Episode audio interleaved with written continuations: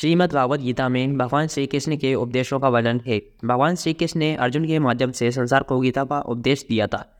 कृष्ण ने अर्जुन को गीता का पाठ तब पढ़ाया था जब उनके कदम महाभारत की युद्ध भूमि में डगमगाने लगे थे। श्री कृष्ण के उपदेशों को सुनकर अर्जुन अपने लक्ष्य को पूरा करने की ओर अग्रसर हुए।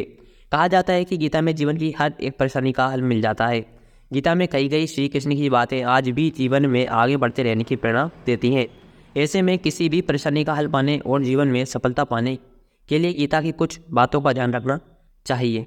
माना जाता है कि जो व्यक्ति गीता की इन पाँच बातों का जीवन में अनुसरण कर लेता है, वह हर काम में ज़रूर विजय हासिल कर लेता है। ये रहे गीता के अनमोल उपदेश जो जीवन को नई राह दिखाते हैं।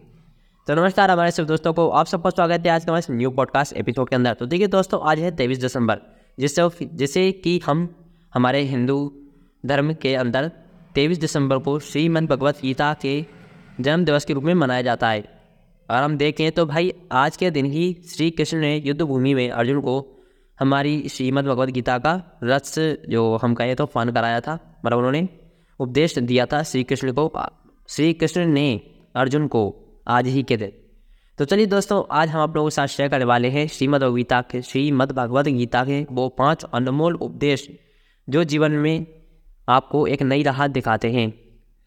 चलिए दोस्तों, उस तो इसे हम स्टार्ट करते हैं और जानते हैं वो पाँच उपदेश। फल की इच्छा छोड़ कर्म पर ध्यान देना चाहिए। गीता में श्री कृष्ण ने कहा है कि मनुष्य को फल की इच्छा छोड़कर कर्म पर ध्यान देना चाहिए। मनुष्य जैसा कर्म करता है, उसे फल भी उसी के अनुरूप मिलता है। इसलिए व्यक्ति को अच्छे कर्म करते रहना चाहिए। जी हाँ दोस्तों, बिल्कुल सही बात है भाई। आप अपने अच्छे कर्मों पर फोकस कीजिए। आपको जीवन में सफलता हंड्रेड परसेंट मिलनी ही मिलनी है।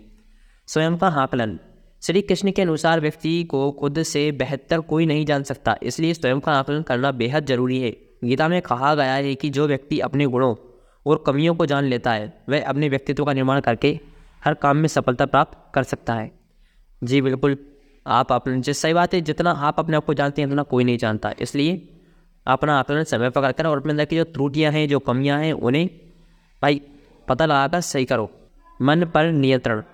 हमारा मन ही हमारे दुखों का कारण होता है। ऐसे में श्री कृष्ण ने गीता में कहा है कि जिस व्यक्ति ने अपने मन पर काबू पा लिया, वह मन में पैदा होने वाली बेकार बेकार की चिंताओं और इच्छाओं से भी दूर रहता है।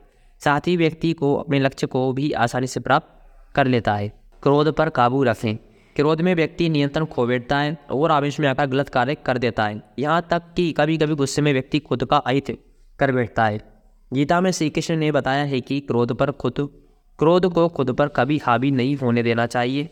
यदि गुस्सा आए तो स्वयं को शांत रखने का प्रयास करें। स्पष्ट नज़रिया। गीता के अनुसार व्यक्ति को संदेह या संशय का स्थिति में नहीं रहना चाहिए। जो लोग संशय की स्थिति में रहते हैं, उनका भला नहीं हो सकता।